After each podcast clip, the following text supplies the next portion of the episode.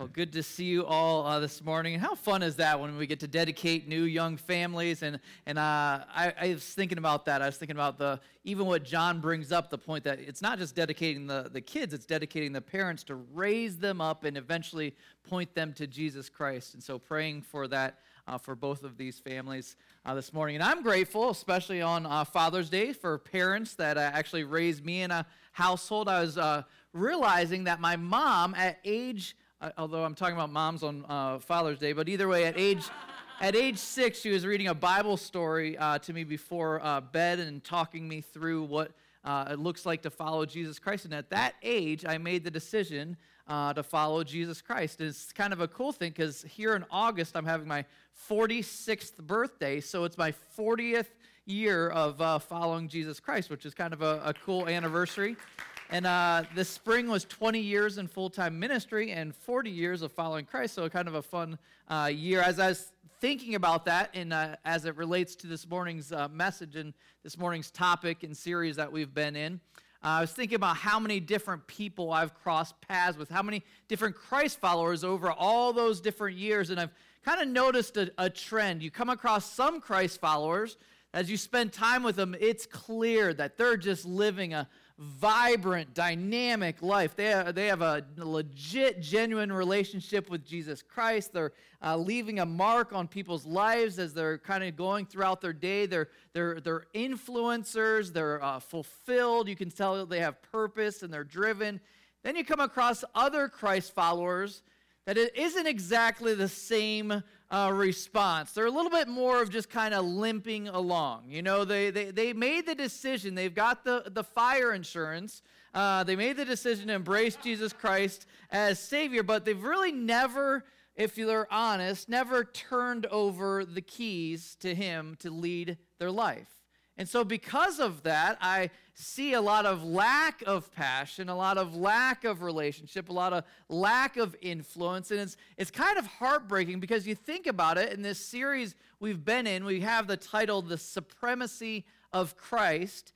And really, when it talks, when Paul's pointing to the supremacy of Christ, it's not just talking about the, the big picture. Like, yes, obviously, he, he's the creator of all, he's the designer, he's the sustainer, all of those things, but he's also intended to have supremacy in our life. Our lives, whether you realize it or not, work best when they, when they orbit around Jesus Christ when they orbit around Jesus Christ, it's, it's kind of fairly simple. It's a it's a it's a either thrive or limp kind of mentality. If when your when your when your life orbits around Him, your life uh, thrives and you have purpose and meaning. When you don't, when it doesn't orbit around Him, all of a sudden there's a lack of purpose, there's a lack of passion, and you're looking around wondering, isn't there more to this Christian life? To be honest, when I first read this passage that we're about to go into here in Colossians, at first I, I read it, I was like, oh man, it just kind of feels like a guilt trip about our lack of prayer life and failure to share our faith. But then the more I was spending time of it in it, I was like, you know what? This is more of an invitation to thrive. An invitation to thrive because it goes through all these different areas that when you're doing this, your life is full of purpose, meaning, significance. When your life orbits around Jesus Christ, all of a sudden you're thriving rather than limping along. And I have that prayer and hope for myself. And hopefully, as you're reading this, you are uh, driven to that same conclusion that you want that for your life as well. Let me pray before we explore the section. Lord Jesus, we thank you for this time in your word and a chance to be together as a church family. I thank you so much for the dads represented here. I pray that they feel honored and loved and blessed uh, here this morning. We ask that you teach us now through this section of Scripture. We love that it's so transferable to us still today. That you'd be great, I would be small. In Jesus Christ's name, amen. All right, so Colossians 4, if you haven't uh, been here, we're just working our way through this book of Colossians, and we're actually today finishing up the very last uh, section of the book. We're starting in verse 2. Basically, this is a letter that, that Paul wrote to one of the early churches in the town of Colossae. He had actually never been there before, but he's writing to them and he's reminding them of kind of what I pointed to the, the supremacy of Christ, that everything is to revolve around him, that he is all we need and uh, the one that, that drives and directs everything. He starts with this charge. We've been talking about, he's been talking about the last couple of weeks or sections of scripture we've been in that there's expected a transformation that happens in our life, a ripple effect. And now he's going into that same idea, and uh, it ripples into how we interact with the world around us. Verse 2 says this Continue steadfastly in prayer, being watchful in it with thanksgiving. Think about that statement just for a moment. The first thing that you notice is it's kind of a, a common sense thing. You can't expect to have a dynamic, thriving relationship with God if you don't ever talk with Him, if you don't communicate. Can you imagine me trying to convince you that, oh, I have this amazing relationship with Adrian, but, you know, we haven't talked for a few months? You'd be like, ah, that, that doesn't really work. Similar for us in our relationship with God, it doesn't really work to claim that we have a relationship when there's no conversation. So that's why he starts with that. And so we thrive when we talk with him. Continue steadfastly in prayer. Continue steadfastly. The first word there, continue, kind of points to the idea that it's not like a, a one time event. Some of us can think of seasons in your life. And to me, this is encouraging. It's not designed to be something where, man, that one time I remember I was talking to him, I was praying a lot, and that drifted off. He's saying to be steadfast in this. Steadfast points to the idea of endurance, to working hard at something, intentionality. A prayer life doesn't isn't something that you just stumble upon. It's something that you put work into, and it's kind of a fun thing. The more you do it, it becomes more and more second nature. Nature becomes just a, a ongoing dialogue throughout the day. That's what he's inviting them to, is to be steadfast in prayer. He says, being watchful in it with thanksgiving. I was looking up that word watchful, and the other place that Jesus used that same description was when he was charging the disciples to stay awake right before his, his uh, right before the, the night that he was betrayed, or the night that he was betrayed. You remember he stayed, asked them to be watchful. He's like, What? You can't even stay watchful for an hour. Watchful is this picture of staying awake. So I think here's a little bit of a, a practical charge for us. You got to make sure you're staying o- awake when you're doing this. It made me think of a, a story from when I was in college.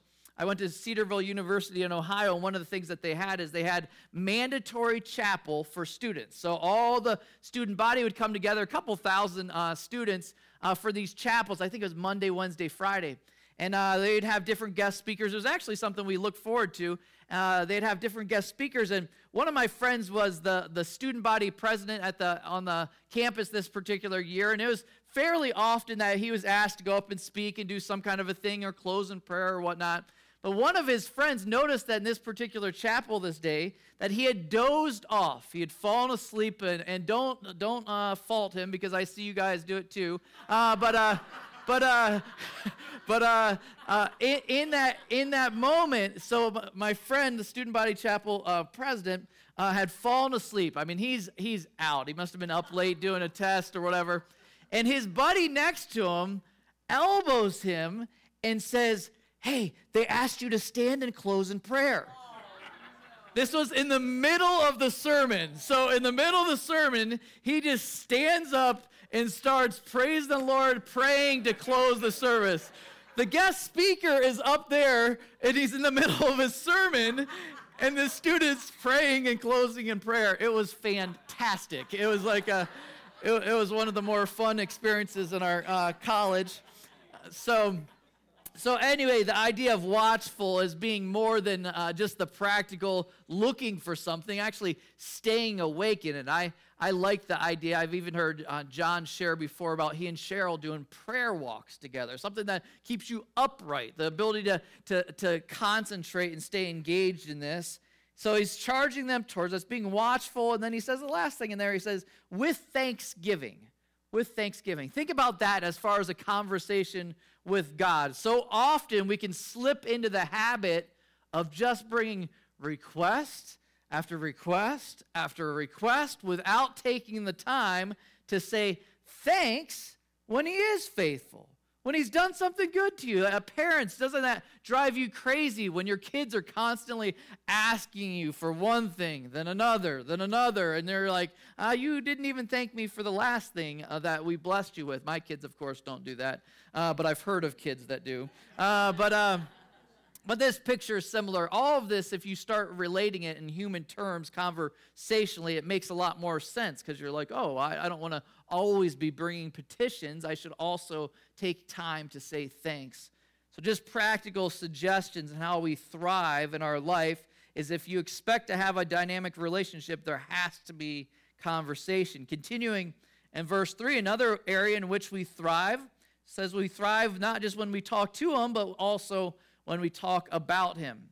It says, At the same time, pray also for us that God may open to us a door for the word to declare the mystery of Christ, on account of which I am in prison, that I may make it clear, which is how I ought to speak. Stop there, just an explanation for this idea. He's uh, continuing in what to pray about, not just Thanksgiving, but also praying for something specific, praying that God would open doors in conversations with the people that they're engaging with. And you think about that, maybe you've come across somebody, and man, it is obvious that God has been doing a work behind the scenes in their heart. You come to them, and they are anxious to talk about spiritual things. They're hungry to, to learn. They're at a place in their life where God's been doing so much kind of tilling of the soil behind the, the, the, the scenes that all you have to do is just share truth and they're ready to embrace that. That's the picture here. Is God's design for this is that we're to first go to Him to prayer uh, in prayer to ask for those open doors, and then when there's an open door, all we have to do is what? Step through it walk through it. You see, our life, if you think about it, his design as far as giving us purpose in our day to day interactions is to be looking for open doors. You're looking for people that God's been doing a, a work in their life. You're checking to see. And here's the thing you have to understand we're not sitting back and waiting for somebody to bring up a question to you about spiritual things. If you're waiting for that, it's going to be a long wait. Now, some of you might be, well, this one time back in 1984, this guy, had, no. I mean, it's not common that somebody is bringing up spiritual things, so you have to look to see how you can engage.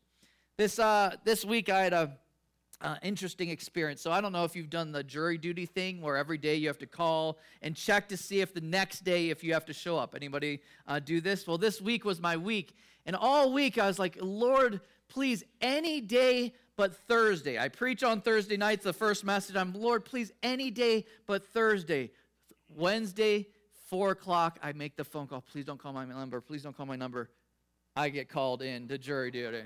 So I was like, oh, that's a, that's a rough one. So I, I show up and I'm already working through this. I'm processing through this. I'm in this section about opening doors. I'm like, oh God, I guess I gotta I gotta do what I'm I'm saying here. And so I I'm getting up and uh, I, am getting up in the morning and I'm just praying. I'm like, all right, God, if I, am there today, you obviously have it for a reason. Get provide an open door at least, so I have a story to tell on Sunday. And uh, no, I didn't really say that. Uh, gotta check some heart motives sometimes though. Um, so anyway, so I sit down uh, next to this uh, this uh, lady retiree uh, and just chatting a little bit, and I'm like, all right, God, we'll see. And I uh, I uh, started just asking questions, getting to, getting to know her a little bit, and hearing her story. And real sweet lady, real kind, and getting to know her. And I'm kind of throwing out what you do is kind of throw out things that maybe might have some kind of response that might move towards a, a spiritual conver- conversation. And I decided to uh, talk about her favorite topic. Uh, and you can usually tell somebody's favorite topic because what's someone's favorite topic? Themse- themselves. And uh, so, so as you're engaging, that's a good place to start. And so she was sharing a lot. She was sweet, sweet lady. And I was just trying to uh, say, yeah, so I'm, I'm a pastor at a church here. Sometimes that moves towards the conversation, asking about her background, what she grew up when. And uh, it, it, was neat to see, like, uh, I was like, uh, maybe some open doors. And then there was this opportunity in the conversation. She was talking about her son, and she's a, he's an electrician. And, oh, where's he work? And uh, she said, oh, he's, he's actually working at a, at a church. And I was like, ding, ding, ding, ding. There's my, there's my thing. I was like, oh, interesting. I said, what's that experience been like for him? And, and uh, as, as we're talking, I, I, asked her, I said, what, what, what was your church background like uh, growing up? Was that part of your, uh, your upbringing? And she, she's like, yeah, but, but you know, uh, I haven't been real great at going to it lately. And uh, kind of like some of you. Uh, but no, I'm just kidding. wow, that was a jab. so, so anyway, here's the, here's the thing. here's the thing. I said, you know what? To be honest with you, our life really doesn't come down to church attendance. It really comes down to what we've done with Jesus Christ, whether we've embraced him or not embraced him as, as Savior, as for the forgiver of our, uh, of our sins. And, and uh, I said, now, uh, don't get me wrong, as a pastor, church is still important for your growth and kind of developing that, that relationship, but it really goes down to that.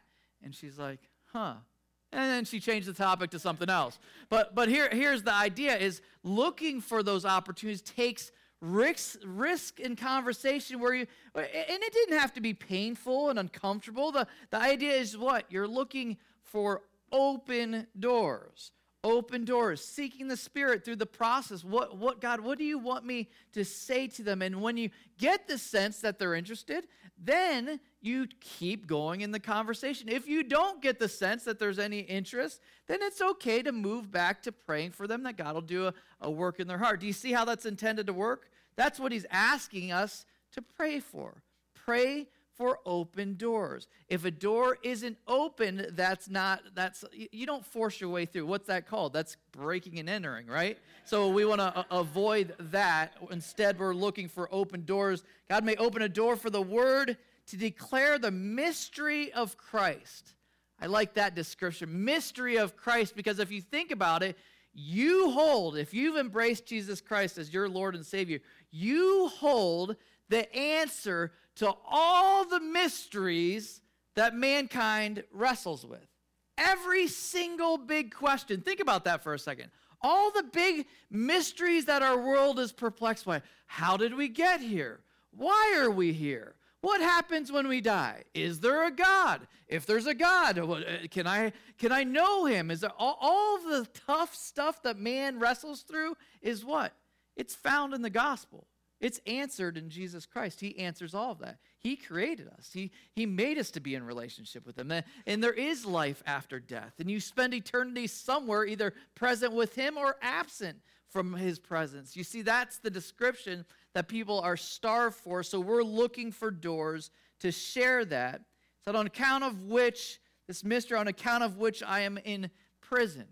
Find it in this letter. Maybe you've noticed this too. He brings that up fairly often. It was kind of like, I don't know if it was a kind of a badge of honor, kind of, you know how a vegan, if you meet them, they bring it up every single conversation uh, that they're a vegan. So I don't know if that's uh, that's it here or not, but either either way, uh, it's true. Uh, e- either way, he's uh, he's bringing up a reminder that that's where he's at. He's writing this letter from. He says that I may make it clear, which is how I ought to speak so, this mystery, our hope as a Christ follower, if you're looking for, for engagement and influence in the world around you, is you have to just get so that you're really clear on the message so that when the door opens, you have the ability to communicate it to someone. Does that make sense?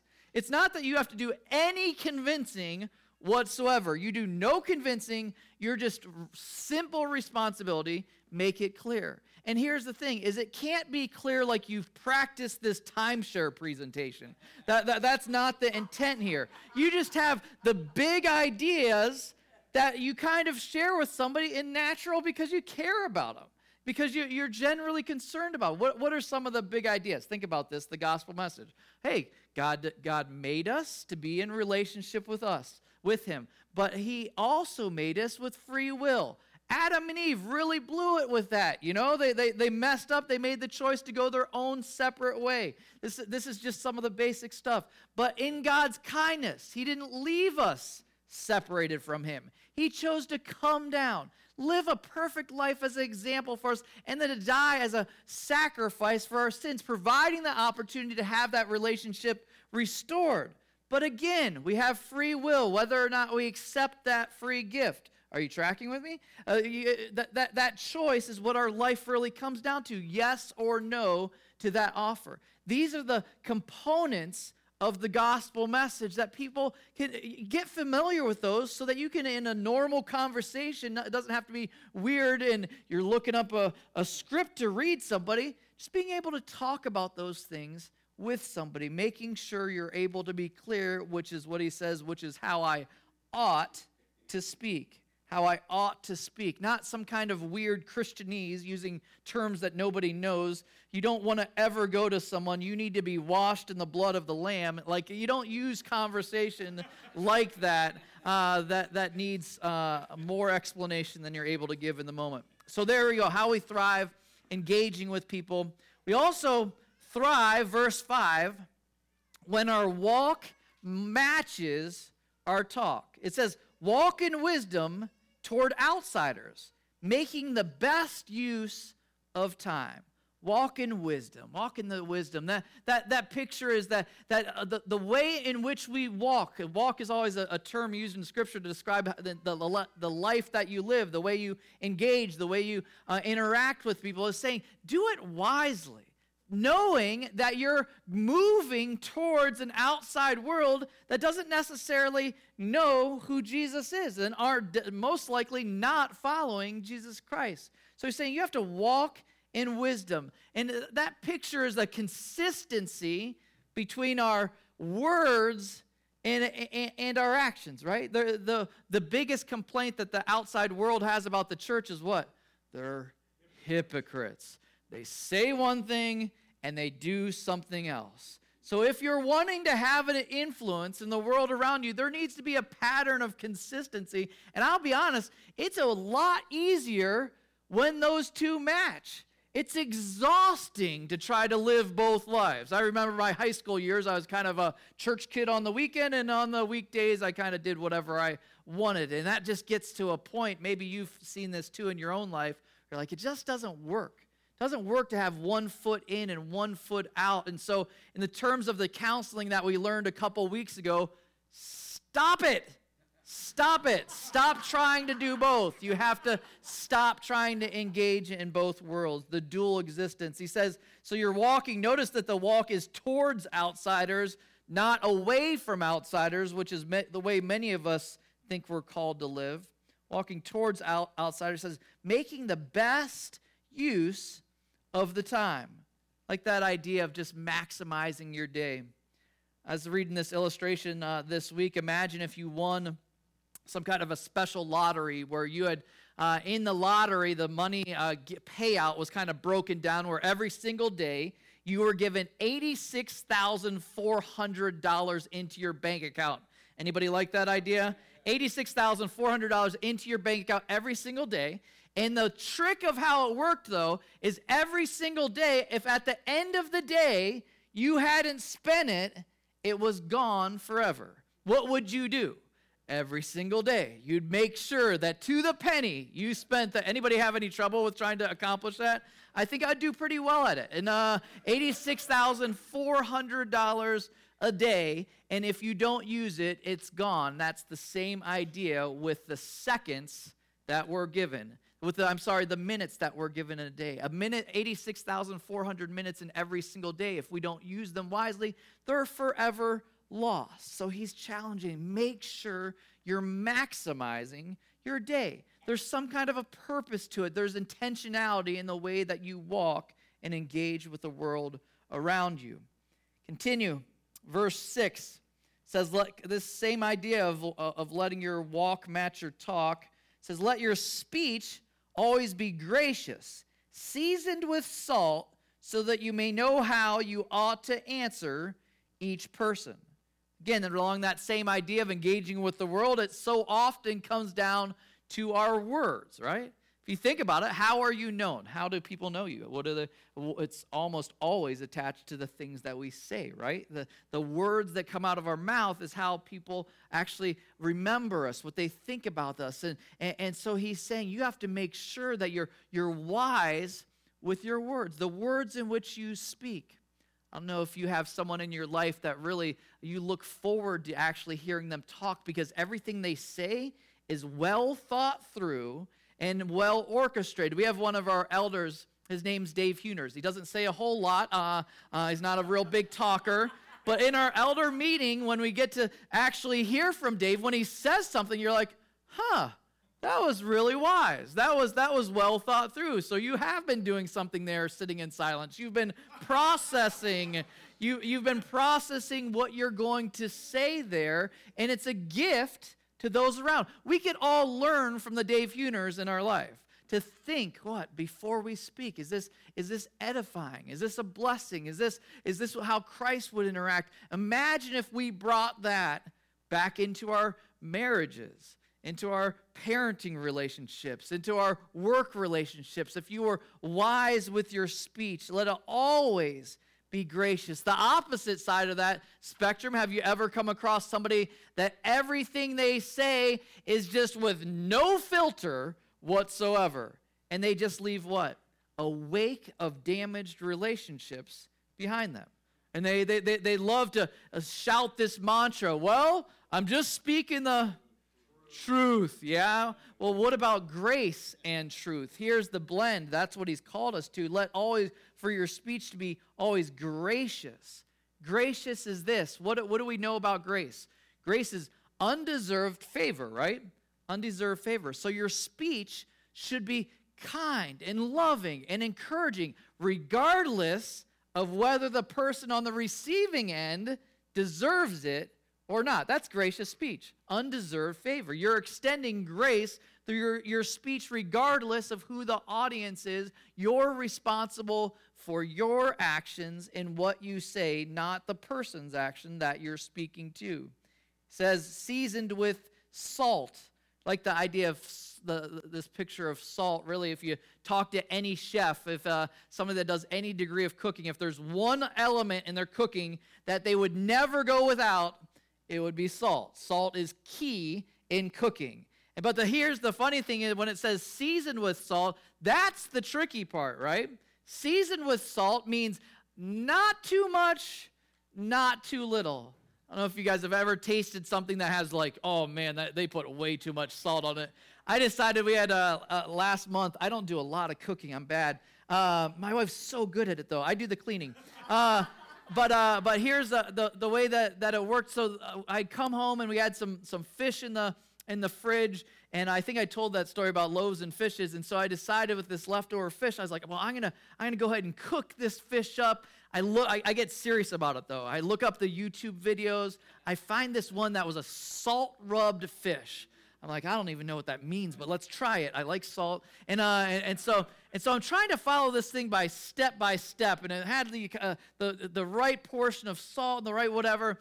Well, I didn't think through like percentage of salt versus fish, uh, like anything like that. So the kids, when they're, they're like, "Oh, Dad cooked," we everybody's taking their first bites, and this fish, like it, it was the saltiest, worst fish you've ever tasted. It was brutal. Dad uh, should not cook fish, and uh, and, and I was thinking about that. I was like, so often that can be us if we're not careful they're just there's they're just too much just too much. You're, you're not thinking through open doors you're just blazing through people that just want to get the, the message out of jesus you know like not thinking through how you're being received. Is it a nice seasoned amount? An amount that you're engaging with is so important. So a season season is important because it still leaves impact but you have to choose the right degree of seasoning that he's calling us to, thinking through that. He says, attached to that, so that you may know how you ought to answer each person. That's the intention, that you know how, that you learn to say the right thing at the right time. When we get some of this mastered, that's when God's like, man, that's when you're thriving. That's when you're in your sweet spot. You're, you're leaving a, a ripple effect around you. You're having impact. That's part of the picture of thriving in our relationship with Christ. The difference between limping along and thriving. Last section, we'll close with this. Verse 7, I'm going to read through all the way through verse 18. It says, Tychicus, uh, fun baby dedication name, uh, will tell you. will will tell you all about my activities. He is a beloved brother and faithful minister and fellow servant in the Lord. I have sent him to you for this very purpose, that you may know how we are, and that we may encourage your hearts. And with Onesimus, our faithful and beloved brother, who is one of you. They will tell you everything that has taken place here. Aristarchus, my fellow prisoner, greets you, and Mark, the cousin of Barnabas, concerning, concerning whom you have received instructions. If he comes to you, welcome him. And Jesus, who is called Justus, the, these are the only men of the circumcision among my fellow workers for the kingdom of God, and they have been a comfort to me. Epaphras, who is one of you, a servant of Christ Jesus, greets you, always struggling on your behalf in his prayers that you may stand mature and fully assured in all the will of God. For I bear him witness that he has worked hard for you and for those in Laodicea and Hierapolis. Luke, the beloved physician, greets you, as does Demas. Give my greetings to the brothers of Laodicea and to Nympha and the, the church in her house. And when this letter has been read among you, have it also read in the church to, of the Laodiceans, and see that you also read the letter from the Laodicea. And say to Arip, uh, Archippus, see that you fulfill the ministry that you have received in the Lord. I, Paul, write this greeting with my own hand. Remember my chains, vegan. Uh, grace be with you. So here's that was a lot to cover. Sorry about that.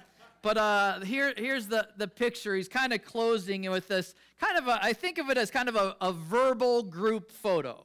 Like the, a, a, verbal group photo. A lot of us, whenever you're at a family gathering, you're that person that's like, oh, we got to capture everybody that was there. Anybody eh, that person in the room? Uh, but here, here's here's Paul. He's he's ending, and it's kind of cool because it's been a doctrinal letter primarily up until this point. You're kind of getting a picture of everybody that's been involved in the process. He's taking time, and we're not going to walk through every single one of those eight men mentioned in the picture here, but he's taking time to mention the, the people that helped him while in prison. He mentions the unsung heroes that partnered with him along his ministry road, uh, Luke and Barnabas, who we're already familiar with, but the loyalty that Paul inspired is pretty compelling.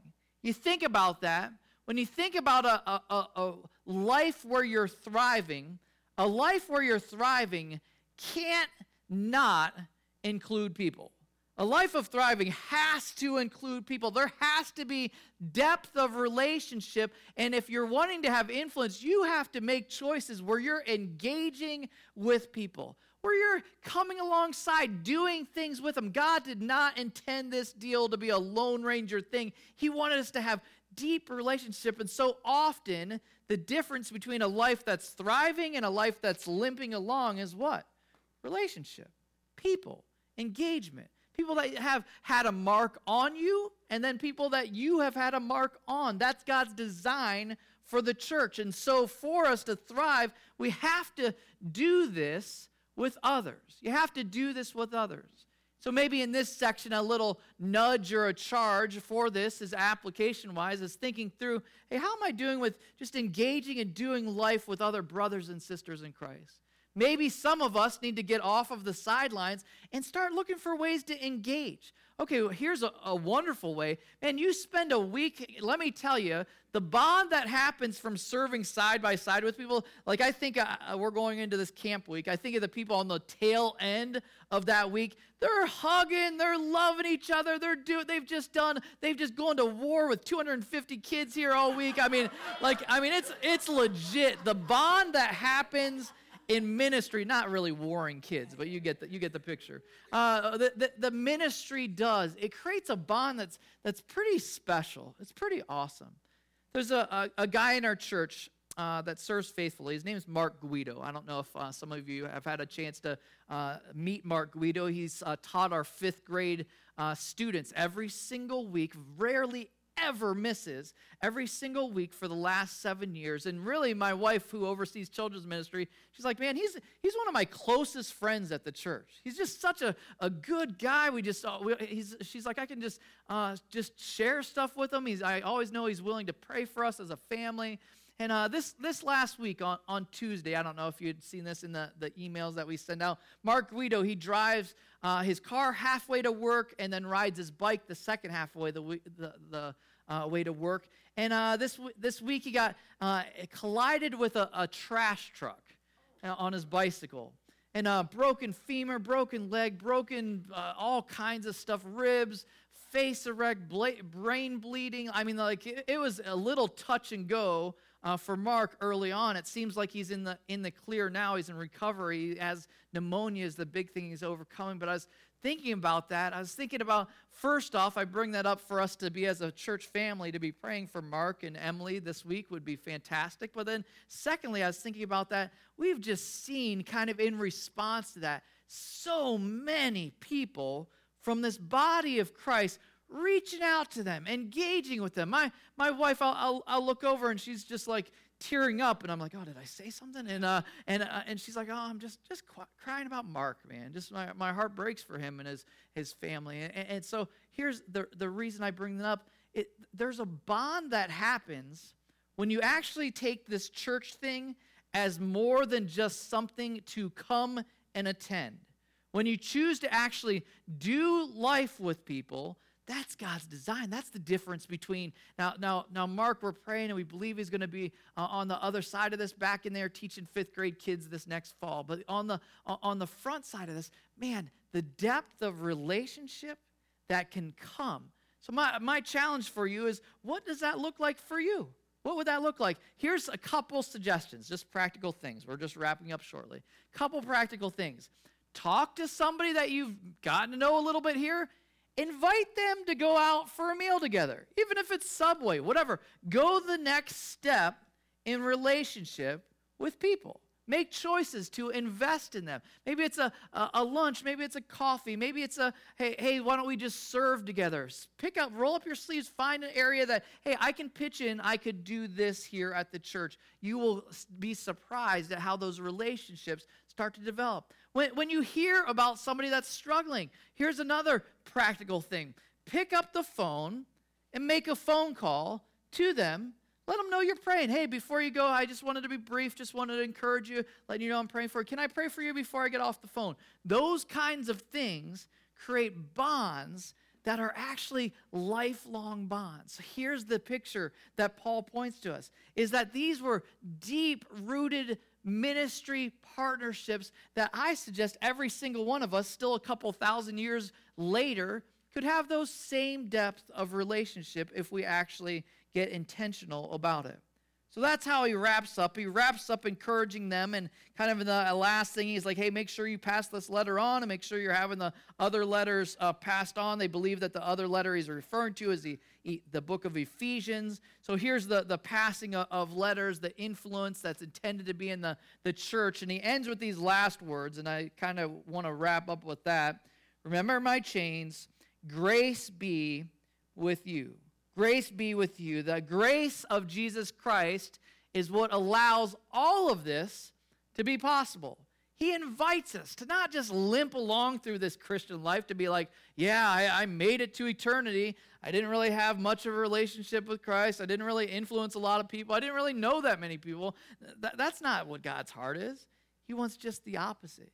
He wants us to have an ongoing conversation with Him where there's actually a legitimate uh, relationship with Christ. And then that we're lifting other people up for, in prayer, looking for open doors and conversations. All of a sudden, that brings a, a, a job that's lacking purpose to all of a sudden having purpose. All of this points towards having a life that's full and thriving. That's what He invites us to. Amen? Let me pray as we wrap up. Lord Jesus, we thank you for this picture in this, this text, this section of Scripture that shows us not any kind of a guilt trip, but an invitation to get our lives orbiting around you. I know from personal experience that when it's not, things aren't going great. When, when, when, it's, when we've wandered off and you're not at the center, all of a sudden things don't make sense and things seem to be crumbling and pointless. But when we actually align our lives with you, God, as this whole point, this whole book points towards, that changes things. Doesn't mean that things are easy and perfect, but they're significant and there's substance to our life. God, we pray that we would move that direction. I thank you, even as this letter closes, the reminder of what we need in this. We need your grace as we're getting it all figured out. We thank you for your patience in that. We love you and praise you. In Jesus Christ's name, amen. Thanks again for being here this morning. Fathers, happy Father's Day. So grateful for you. Enjoy on your way out, guys. A, a hot dog, they're calorie free. Uh, feel free to enjoy that. And then also, just one request if you wouldn't mind this week, just praying for all these kids running around here. It'd be awesome. We're actually praying for open doors and that God will have an influence on these kids' lives. Amen. God bless you. Have a great Sunday.